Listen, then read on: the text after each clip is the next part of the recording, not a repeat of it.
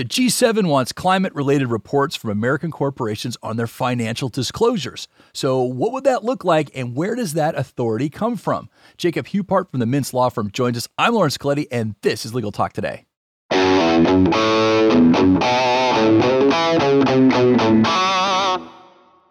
Welcome back, listeners. We've got an interesting show for you today, but first we need to thank our sponsor for their generous support, Nota.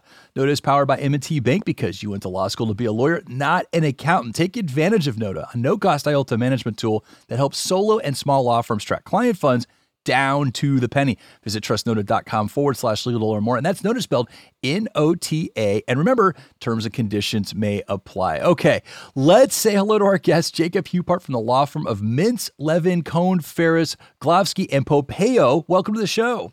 Thank you for having me. Good to be here. D- did I get all the names of the partners right? You did. Uh, chair, and, I, and we'll make sure Chairman Popeo knows that his name was pronounced correctly. So there we go. Yeah, fair enough. Fair enough. So, well, well, Jacob, thank you so much for for joining us today. I read your article you wrote in the National Law Review, and it was titled "G7 Communique Emphasizes Climate-Related Financial Disclosures," and it got me thinking about a lot. It got me thinking a lot about you know, sort of that international presence on uh, domestic shores and those sort of laws between treaties and whatnot. But uh, this G7 summit definitely got some news coverage. Of course, this was in Carbis Bay, uh, which is in Cornwall, UK. I've never been there, but I heard it's nice. No, I haven't heard of it at all. so, anyway, uh, but I wanted to talk about this because I thought that was interesting that there could possibly be, you know, a financial disclosure requirement coming from an international source that plays a part in uh, local stock trade. So, before we get to that, Jacob, just to kind of build out the bona fides a little bit, what kind of work do you do at Mintz?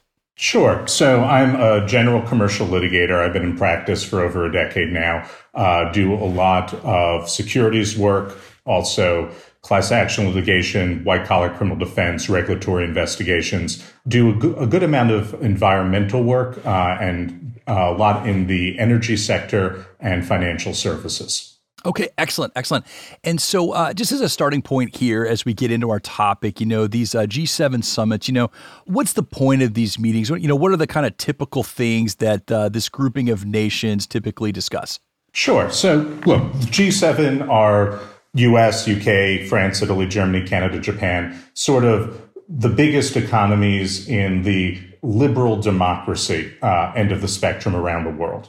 And these meetings happen as you know, every so often, and they discuss items of common concern. So, in this latest meeting in Cornwall, for instance, the main topic of conversation, as is the main topic of conversation among almost everyone today, was the COVID pandemic. And they were talking about restarting economies. There were also a lot of discussions about the system of international trade, concerns about making sure that corporations are subject to minimum taxation levels, targeting countries that are corporate tax havens. There was discussion about infrastructure investments, investment in Africa, probably a counter to China's Belt and Road Initiative, and a general consensus about promoting liberal democratic values. And of course, perhaps most importantly for our audience and for us today, there's a focus on environmental concerns.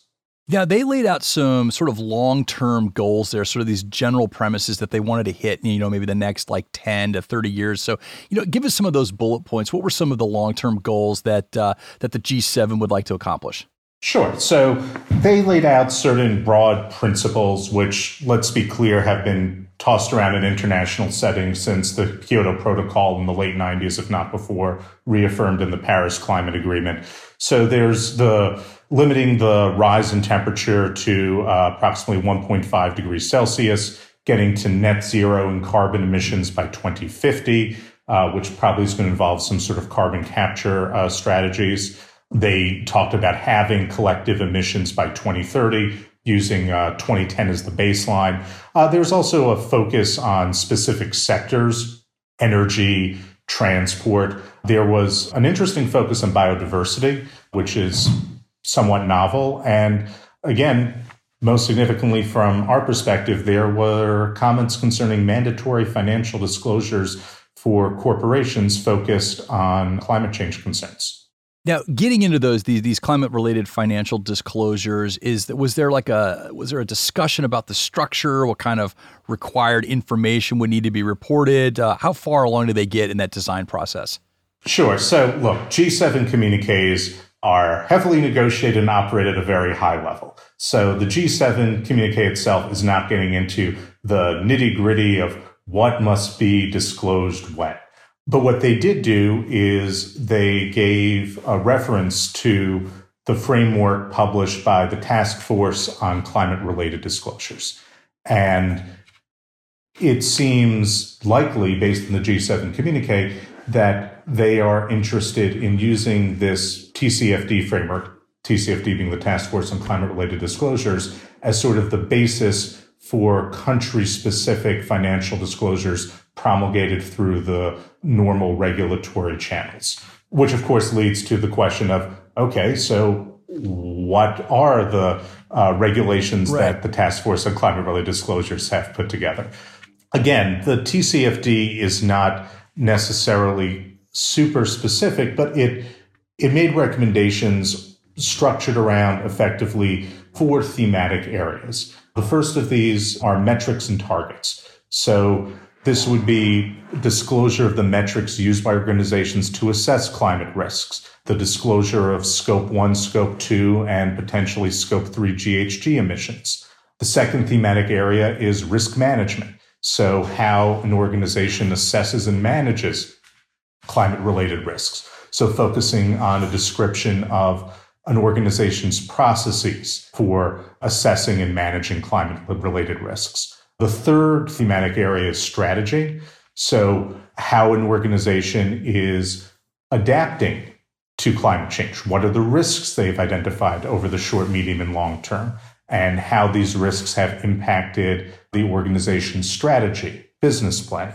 And the fourth of these thematic areas is governance. So, effectively, this is talking about a board's role or management and oversight in how are they assessing and managing climate related risks and opportunities, and what are the oversight mechanisms for making sure that these assessments are taking place.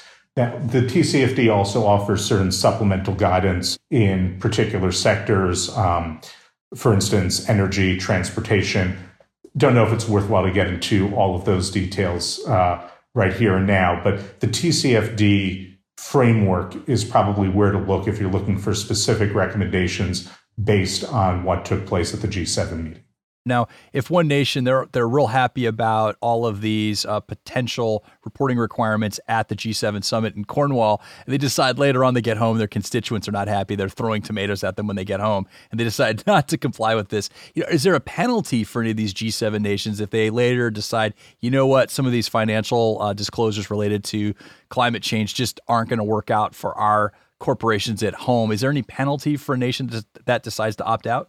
Well, here's the issue. It's with international law. There often isn't a particular enforcement mechanism. Look, a country which decides not to abide by its commitments will probably face diplomatic opprobrium, may face penalties. This may come up in other negotiations. But if you're asking, is there an enforcement mechanism so that each country actually adopts these mandatory financial disclosures that the G7 is recommending? No, there isn't a enforcement mechanism directly related to this. And one more quick follow up, um, you know, and I bring this up because uh, there is an inflation monster looming out there. You know, today people's paychecks are buying less. You know, the economy's still kind of starting to get jump started out of its uh, slumber through the COVID shutdowns. But this is a concern on everybody's map. And, you know, corporations, even big ones, you know, were impacted by the shutdowns. And so my, my question is, was there discussion about compliance costs? You know, we, we comply with tax regulations and there's, you know, a slew of regulatory environments that all companies, you know, need to focus on. And, and compliance costs, you have to have, you know, a consultant come on, maybe you have to have a full-time staff, you know, doing the bookkeeping to make sure everything lines up. So was there discussion about the compliance cost at the G7 summit that you know of? Based on the communique that was issued based on the public reporting, there don't seem to there doesn't seem to have been an agreement in terms of compliance costs. Whether there were conversations at the meeting among staffers, I, I frankly don't have that information and can't opine on that. But there has not been anything public said about the compliance costs. All right, well, let, us turn the discussion over to the SEC's involvement here. Now, I know that the executive branch has some sway over the SEC, especially in terms more than of, a little. yeah, no, ex- exactly. And I, and I, said that sort of facetiously, but uh, explain that relationship, especially uh, as it pertains to the leadership at the SEC and the executive branch. Sure. Look, the SEC has five commissioners who are appointed by the executive. Those commissioners set policy for the SEC. President Biden has named uh, Chairman Gensler to lead the SEC. And based on his comments and the comments of Commissioner Lee, uh, one of the Democratic appointees who was acting chairman before Chairman Gensler took uh, control, it's clear that climate change related disclosures are a significant item and indeed a priority on the SEC's agenda. In fact, the SEC a couple of months ago, I want to say March or April, but don't quote me on that, issued a call for public comment on proposed uh, rules concerning uh, mandatory ESG disclosures, including climate change. And they published the comments um, actually a couple of weeks ago.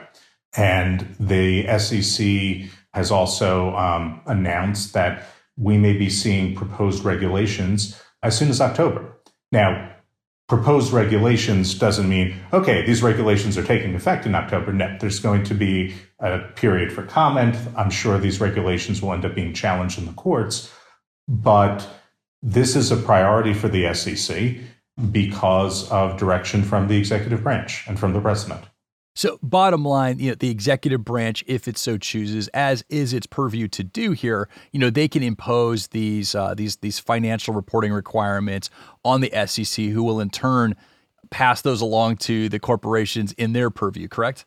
In broad terms, yes. A little, little, more uh, devil in the details, but yes. No, totally understood. I, I know it's very complicated. So let's talk about those corporations because not every corporation finds its way under SEC regulatory uh, controls. And so, what, what are the corporations that are inside and outside that umbrella as it would pertain to a regulation like this? We don't yet know the content of the regulation. So it's a little difficult to speculate precisely sure. on who is this going to apply to and who's going to be out in the cold. For instance, you could see if there's a mandatory disclosure reporting requirement, which companies have to put in their 10K or 10Q reports, it's possible there could be exceptions based on the size of the company. Would not necessarily be surprising. And being able to say which companies this is necessarily going to apply to and not, it's a little hard in the absence of the actual regulation. But look, broadly speaking, any company which is looking to access the uh, capital markets in the United States is potentially within the regulatory ambit of the SEC. But the companies which are most directly focus the focus of the SEC are those who are publicly listed with shares on the exchanges. Well, in theory, if a corporation out there that is clearly within the uh, regulatory controls of the SEC decides, hey, you know what, this these la- these latest rounds of regulations for reporting are just a bridge too far. We really cannot afford to do this. We've had a tough year, and we're trying to do the best we can to comply with everything else. Do they have any option to opt out? They can try. Probably the if you if you're trying to avoid these uh, requirements, probably more straightforward is to challenge these requirements in court. Of course, if a corporation is looking to save money, as I know all too well, lawyers are expensive. But in order to know whether there's an opportunity to opt out of a particular regulation, we would need to see what the content of the regulations are. There are frequently exemptions in regulations. So the question is could a company structure its operations in such a way so as to fall within one of the exemptions to the regulation? But look, fundamentally, if the SEC promulgates regulations which apply to all companies that are traded on US based exchanges, a company will have to comply. Well, Jacob, thank you so much for joining us today. I really enjoyed our conversation. Thank you for having me. Pleasure to be here. And thank you, listeners, for tuning in. If you like today's episode, please recommend this show to a friend, a colleague, or even a stranger because word of mouth advertising is very important. And one more thank you to our sponsor, Nota. You can find them at trustnota.com forward slash legal. That's Nota spelled N O T A. And last but never least, thank you to our team, producer Molly McDonough and our LT and audio crew for all their hard work. This has been Legal Talk Today. I'm Lawrence Colletti. Have a great day, everybody.